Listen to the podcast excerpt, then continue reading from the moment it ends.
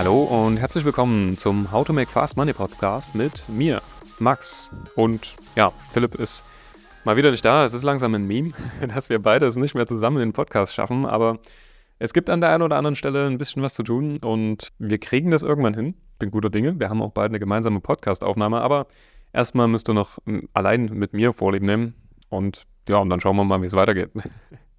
Ansonsten hat der Philipp aber fürs nächste Mal, das weiß ich auch schon, einen Gast dabei. Das heißt, auch dort wird es nochmal jemanden geben aus der Fitnesswelt, kann ich vielleicht schon mal spoilern. Und ähm, ja, der zeigt mal seinen, seinen Umgang vielleicht auch mit Finanzen, seinen Blick generell auf das Thema Erfolg, Konstanz äh, aus einer anderen Branche heraus, weil Fitness und Finanzen, Gesundheit und Finanzen sind, denke ich, sehr deckungsgleich in vielen Bereichen. Und ich denke, da sind noch ein paar interessante Inputs dabei. Heute soll es von meiner Seite mal um das Thema ja, Theorie und Praxis gehen, weil ich habe so gemerkt über die Zeit, äh, da gibt es eine echt große Lücke dazwischen. Und äh, ja, die Lücke, wie soll ich sagen, die, die wird halt, es, es gibt immer mehr Informationen da draußen, Informationen, die man über Instagram konsumieren kann, über YouTube, über Bücher, über sonstiges. Und die Theorie verstehen auch viele. In der Praxis scheitert es dann aber ein bisschen, weil die Theorie auch oftmals vereinfacht. Nehmen wir mal das klassische Beispiel. Wir rechnen 500 Euro monatlichen Sparplan und das für 40 Jahre lang bei 6% Zinsen. Damit kommt ihr auf fast eine Million Euro, nämlich 958.000 Euro, die ihr am Ende des Tages raus habt, die ihr dann im Depot habt und sagt, okay, cool, damit kann sich wahrscheinlich die Altersvorsorge gestalten lassen. Das Problem an dem Ding ist, das sind ja alles theoretische Merkmale. Natürlich können wir euch hochrechnen, mit 6% Rendite kommst du da und da raus, aber es gibt ja noch ein paar andere Aspekte, die damit reinspielen. Zum Beispiel Nummer 1, das banalste, das Rendite-Reihenfolgerisiko. Das heißt, wenn die Durchschnittsrendite bei 6% liegt, kann am Ende trotzdem was anderes rauskommen, je nachdem, wann es Krisen gab in dieser Zeit. Also beispielsweise, du hast im Durchschnitt 6% Rendite pro Jahr gemacht und ganz am Anfang, direkt, wo du deine ersten Sparraten gemacht hast, über die ersten drei Jahre deiner Investments, über die ersten drei von den 40 Jahren, gab es eine richtig heftige Wirtschaftskrise. Alle Kurse waren 50, 60, 70 Prozent im Keller und du hast natürlich sehr, sehr, sehr, sehr günstig eingekauft und damit auch über die ersten Jahre überproportionale Renditen gemacht, weil natürlich die Krise sich erholt hat. Du bist in einer Delle sozusagen gestartet. Das gleiche Szenario gibt es auch andersrum. Du investierst die ganze Zeit, es läuft alles super und ja, so zwei, drei Jahre vor Ende kommt es zu so einer Rezession, kommt es zu so einer Krise und im Endeffekt kaufst du dann zwar auch wieder günstig nach, aber diese 500 Euro monatliche Sparer, die du da hast, die haben natürlich einen viel, viel geringeren Effekt, weil die viel, viel kürzer wieder aus dieser Krise äh, quasi Profit schlagen können. Also, wisst ihr, wie ich meine? Ich, vor meinen Augen gab es ein Bild. Äh, ich hoffe, das gibt es bei euch auch. Sprich, es ist eine Frage, wann wurden die positiven und die negativen Renditen gemacht? Weil es gibt ja nicht jedes Jahr 6%, sondern es gibt das eine Jahr mal minus 40%, das andere mal plus 20%. Ähm, natürlich auch geringere Schwankungen von plus und minus 5% und sowas. Aber am Ende wird da ein unterschiedliches Ergebnis rauskommen. Und das sollte man definitiv auf dem Schirm haben. Das kann man nicht beeinflussen. Deswegen ist das erstmal ein theoretisches Modell. Man kann sich damit reich rechnen, man kann sich vielleicht auch arm rechnen. Da gehört ein bisschen Glück dazu, wann halt die Krisen kommen und vielleicht auch ein bisschen in, wie soll ich sagen, gewisses Risikobewusstsein, weil du halt auch in der Krise sagen musst, ich ziehe meinen Sparplan jetzt durch oder ich gehe jetzt sogar von 500 auf 1000 Euro hoch. Das haben wir zum Beispiel mit unseren Mandanten während der Corona-Krise gemacht, dass wir einfach gesagt haben, hey, hier, die Kurse sind gerade ein ganzes Stück runtergebrochen. Das waren ja innerhalb von wenigen Wochen oder Tagen sogar 30 Prozent, die das da global gesehen nach unten gegangen ist. Und ja, da haben einige Mandanten gesagt, gut, ich habe noch ein paar tausend Euro und die haue ich jetzt mit rein. Ja, und das ist natürlich überproportional gestiegen, weil direkt danach gab es den Rebound und es ging alles wieder nach oben.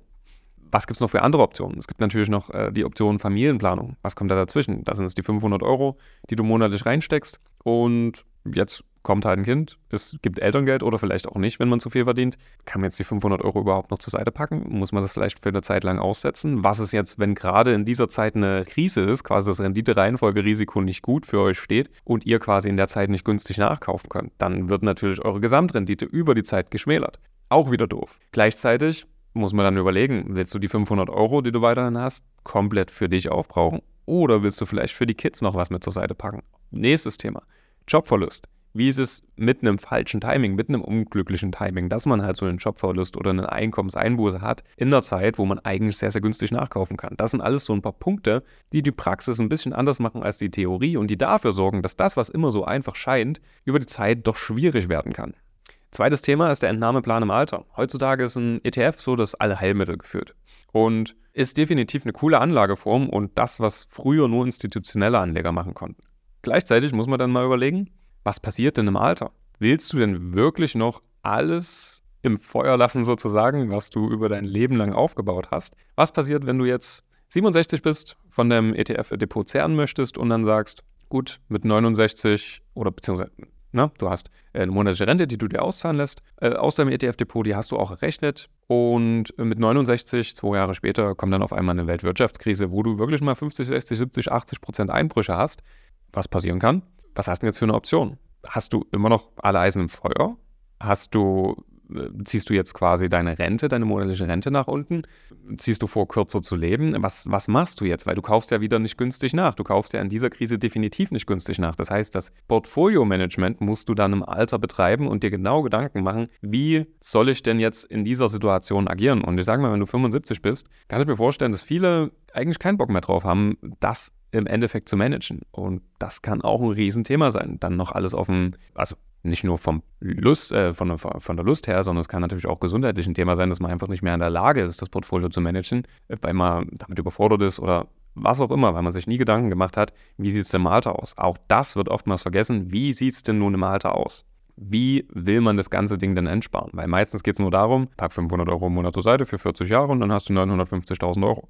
Punkt. In der Praxis muss man natürlich auch nur Inflation abziehen, alles drum und dran. Das lasse ich jetzt mal ganz raus. Es geht ja wirklich nur rein um das Portfolio-Management gerade. Das musst du dann halt auch selbst machen. Ja?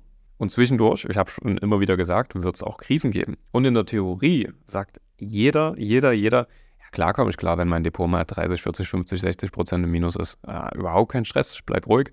Ja gut, und was ist in der Praxis passiert? Was hatten wir jetzt gesehen, was 2022 war, wo das Depot mal 10% ins Minus gegangen ist? Auf einmal hat man keine Füße bekommen, man hat die Sparraten ausgesetzt, man hat vielleicht was aus dem Depot rausgenommen, man hat also alles das gemacht, was die theoretische Einzahlung von diesen 500 Euro über 40 Jahre komplett zunichte machen würde, indem man halt einfach komplett falsch agiert hat. Das heißt auch hier wieder Theorie und Praxis. Theoretisch sagt man sich selbst, ey, ja klar, stehe ich jede Krise durch. In der Praxis ist man vielleicht emotional noch nicht so sehr gefestigt, dass man sagt, das funktioniert. Weil das ist immer wieder dieser einfache Blick. In der Vergangenheit kann man sagen, okay, die Wirtschaftskrise 2008, ah, so schlimm war das ja alles gar nicht. Ähm, danach ist ja alles wieder gut geworden. Die Börsenkurse sind wieder nach oben gegangen. Alle Leute haben wieder einen Job gefunden. Die Immobilienpreise sind seitdem super durch die Decke gegangen. Alles cool. Ja klar, kann man es im Nachgang sagen. Im Nachgang kann ich dir auch sagen, wo der Tiefstand beim MSCI World war und wo man hätte einkaufen müssen. Aber in der Praxis siehst du das ja nicht. In der Praxis bist du an diesem Tiefstand und denkst dir, ja gut, jetzt kann es aber auch noch niedriger gehen. Und selbst wenn das schon wieder um 10% gestiegen ist, denkst du dir, ja, und wenn es jetzt nochmal runterfällt, das ist die Realität, die dann passieren wird. Das heißt, hier auch wieder Unterschied zwischen Theorie und Praxis. Du wirst zum Beispiel nie den Tiefstand abgreifen und deswegen braucht man da auch nicht irgendwelche Hochrechnungen oder irgendwelchen Hochrechnungen glauben, wo die sagen, wenn du hier eingestiegen wärst, dann hättest du heute so und so viel. Bullshit. Das können die sich in die Haare schmieren. Natürlich kann man das im Nachgang immer sagen. Das vielleicht auch mal dazu. Und wenn man das jetzt vielleicht mal vom Finanzthema weg überträgt, kann man das auch auf das Erfolgsthema generell übertragen. Also theoretisch weiß natürlich jeder, ey, es ist wichtig, Sport zu machen, es ist wichtig, sich gesund zu ernähren, es ist wichtig, mal die Finanzen im Griff zu haben. Es ist auch wichtig, wahrscheinlich eine Arbeitskraftabsicherung zu haben. Aber gesunde Ernährung, ja, so ein Stück Kuchen ist schon ganz geil, ne? Oder heute mal nicht zum Sport gehen, ja, funktioniert schon. Vielleicht auch mal ein, zwei Wochen ausfallen lassen, das habe ich mir verdient. Äh, oder dann halt zu sagen, hm, ja, um die Finanzen kümmere ich mich nächstes Jahr. Oder meine BU, ja, die 1000 Euro Absicherung, ich habe zwar 2000 Euro Fixkosten, aber es wird schon passen. Das sind so ein paar Punkte, Theorie und Praxis. Du weißt theoretisch, dass es besser gehen könnte, aber in der Praxis entscheidest du dich aktiv dagegen. Und das passiert sehr, sehr vielen Leuten. Und der Punkt, wo man es auch am meisten sieht, ist die Nachfrage nach Büchern. Es gibt wirklich viele Leute, die wirklich viele Bücher lesen. Ich habe auch sehr, sehr viele Bücher gelesen. Das Ding ist, was setzt du aus diesen Büchern um? Also ich habe äh, hab auch zum Beispiel einen Bekannten, der geht in Mentorings und eignet sich dann Wissen an und sagt sich, hey, jetzt kann ich vielleicht in die Selbstständigkeit starten, wenn ich das nächste Mentoring gestartet bin. Oder ich kann jetzt Immobilien kaufen, weil ich quasi 5000 Euro bezahlt habe für so ein Mentoring oder so ein Coaching, dass ich jetzt bereit bin, eine Immobilie zu kaufen und die beste auszuwählen. Und dann geht er ins nächste Coaching. Ins nächste Coaching hat quasi schon 15.000 Euro rausgehauen, ohne überhaupt die Immobilie zu kaufen. Wisst ihr, was er mit den 15.000 Euro hätte machen können? Eine Immobilie kaufen, weil er die Nebenkosten dafür schon auf den Tisch legen könnte. Aber so kommt er dazu, dass er nach dem 10. Coaching sagt, ich habe jetzt 50.000 Euro rausgehauen und immer noch keine Immobilie. Während ich jetzt zum Beispiel in der Zeit gesagt habe, okay, ich habe jetzt zwar keine perfekte Immobilie gefunden, Spoiler, es gibt nicht die perfekte Immobilie, aber ich habe halt, keine Ahnung, 5, 6, 7 Immobilien davon finanziert. Und das ist der kleine Unterschied zwischen Theorie und Praxis. Es wird sehr, sehr wichtig sein und sehr, sehr richtig sein, Theorie aufzubauen, theoretisches Wissen aufzubauen und das dann halt in die Praxis zu bringen und dann auch dafür zu sorgen, zum Beispiel, jeder weiß, dass es dumm ist, in der Börse, im Börsencrash zu verkaufen. In der Praxis wird es aber so aussehen, dass die meisten trotzdem verkaufen, die meisten trotzdem kalte Füße bekommen und trotzdem Angst bekommen, weil sie es halt nicht ertragen können, dass das Geld 50% weniger ist. Natürlich kennt dann auch jeder den Unterschied zwischen einem äh, Buchwert und einem Geldwert, also sozusagen das, oder einem Buchverlust, das Geld halt nicht wirklich weg ist, solange man nicht verkauft. Aber in der Praxis hat man dann trotzdem Angst, dass es noch weniger wird und man das Geld nie wiederkriegt. In der Theorie sollte auch jeder äh, oder jedem bewusst sein, dass es nicht schlau ist, eine Akte zu halten, die sehr, sehr, sehr, sehr schlecht gelaufen ist und wo die Unternehmensaussichten jetzt auch nicht besser sind. Aber viele Leute haben dann Angst zu sagen, diese, genau diese Aktie zu verkaufen, haben Angst davor, diesen Verlust zu realisieren. Manchmal ist das aber auch notwendig. Gerade wenn man sich für Einzelaktien entschieden hat, muss man mal einen Verlust realisieren, was man bei ETFs eben nicht machen braucht, weil man breit gestreut investiert und wenn man da ja, breit gestreut in der Wirtschaft ist, wird man in der Regel auch keinen Verlust realisieren müssen, weil langfristig die Wirtschaft eben wächst. Ja, und ich denke, das wäre mal eine kleine, aber feine Zusammenfassung gewesen. Äh, heute eine ganz knackige Folge. Einfach mal, um zu zeigen, dass man, ja, wie soll ich sagen, immer ein bisschen drauf achten soll, immer ein bisschen darauf achten soll, dass äh, dieses, dieses theoretische Wissen, was oftmals sehr, sehr einfach dargeboten wird, äh, in der Praxis manchmal ein bisschen komplizierter aussehen soll. Also irgendwie ist es, vielleicht ist die Message von der Folge sogar ein bisschen wieder, widersinnig, weil man auf der einen Seite sagt, okay, hinterfrag lieber das theoretische Wissen nochmal genau, weil es komplizierter ist, als es eigentlich ist. Auf der anderen Seite soll sie eigentlich anspornen, zu handeln und einfach mal zu sagen, okay, ich mache das jetzt. Also gerade heute waren wir wieder bei einem Notartermin, zu einem Notartermin mit einem Mandanten, der war oder ist 25 Jahre alt und hat jetzt einfach gesagt, jo, ich habe Bock auf eine erste Immobilie und ich mache das jetzt, Punkt. Gleichzeitig haben wir Mandanten, die sitzen seit fünf Jahren in Gesprächen. Wir haben denen schon ein paar Immobilien angeboten und die warten immer noch drauf genauso haben wir Mandanten, die seit fünf Jahren halt drei, vier, fünf Immobilien gekauft haben und dann auch gesagt haben, du, keine Ahnung, ob das jetzt äh, richtig ist, aber alles andere, was wir gemacht haben, das hat geklappt, auch die Immobilie wird klappen. Und Spoiler, natürlich klappt auch die Immobilie, weil wir dafür sorgen, dass das Konzept in ordentlicher Form umgesetzt wird und dass wir nicht durch irgend so ein Gebäude, was wir dort an der Stelle vermitteln, halt dafür sorgen, dass das ganze Konzept kippt und der Mandant auf einmal schlecht dasteht. Das ist ja quasi unsere Haftung, unser Problem, dass wir am Ende äh, einen Mandanten verlieren würden. Ja, oder auch schlechte, schlechte Presse bekommen, äh, wenn dann auf einmal irgendwas nicht funktioniert. Deswegen sorgen wir halt dafür, dass das funktioniert. Und das ist der Vorteil wahrscheinlich bei unseren Mandanten. Theoretisch müssen sie die ganze Theorie gar nicht können, sondern sie müssen einfach sagen, hey, praktisch, setzen wir das jetzt mal um.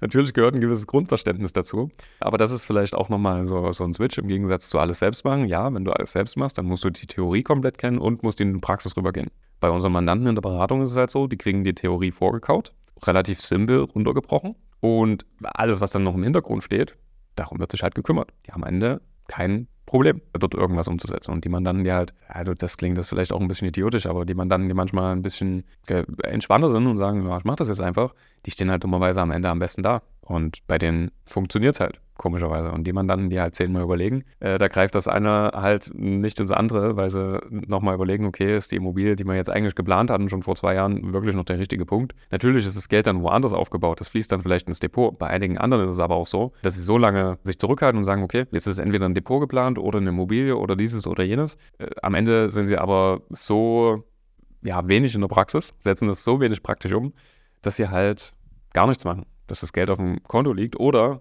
noch schlimmer, in der Regel, wenn das Geld auf dem Konto liegt, dann bleibt es nicht dort liegen, sondern es wird natürlich verkonsumiert. Das heißt, sie sind in einer Lethargie gefangen und statt irgendwas aufzubauen, geben sie die Kohle halt aus. Und ja, sind wir ehrlich, wenn theoretisch 500 Euro im Monat frei sind, um den Bogen wieder zu schließen zum Anfang, und in der Praxis das auch überwiesen werden könnte ans Depot und alles drum und dran. In der Praxis aber das Geld auf dem Konto bleibt und dann trotzdem verkonsumiert wird, dann sind das jeden Monat 500 Euro, die man verschenkt, 500 Euro, die man ins Minus geht und langfristig gesehen ein Vielfaches dessen, weil ja die ganzen Renditen davon auch wieder aufgefressen werden, nur um dann sagen zu können, jo, ich habe jetzt einen neuen Pullover, ich habe eine neue Tasche oder die zehnte Tasche oder ich habe dieses oder jenes, was einem im Endeffekt gar nichts bringt. Ja, jetzt habe ich einen schönen Bogen geschlagen, würde ich sagen. Aber ich denke und hoffe, die Message ist rübergekommen. Ich freue mich natürlich, wenn ihr mir ein Feedback zu der Folge gebt. Es ist immer ein bisschen komisch, so alleine zu reden und keinen Gesprächspartner zu haben. Da muss man gleichzeitig denken und reden. Das ist als nicht multitaskingfähiger Mann äh, nicht meine Stärke, aber Sei es erstmal drum. Ich freue mich natürlich über eine positive Bewertung. Ich freue mich über Feedback auf Instagram. Wir freuen uns natürlich über jeden Kommentar, auch unter den positiven Bewertungen. Fünf Sterne sind natürlich immer sehr, sehr gern gesehen. Unsere Socials verlinken wir wie gehabt. Und ansonsten bleibt mir noch zu sagen, habt eine schöne Woche. Nächste Woche gibt es dann ein Interview von Philipp mit einem Special Guest. Und danach, danach sind wir hoffentlich wirklich mal wieder zu zweit unterwegs und arbeiten mal alles auf, was wir jetzt die letzten Monate nicht besprochen haben. In dem Sinne, macht's gut.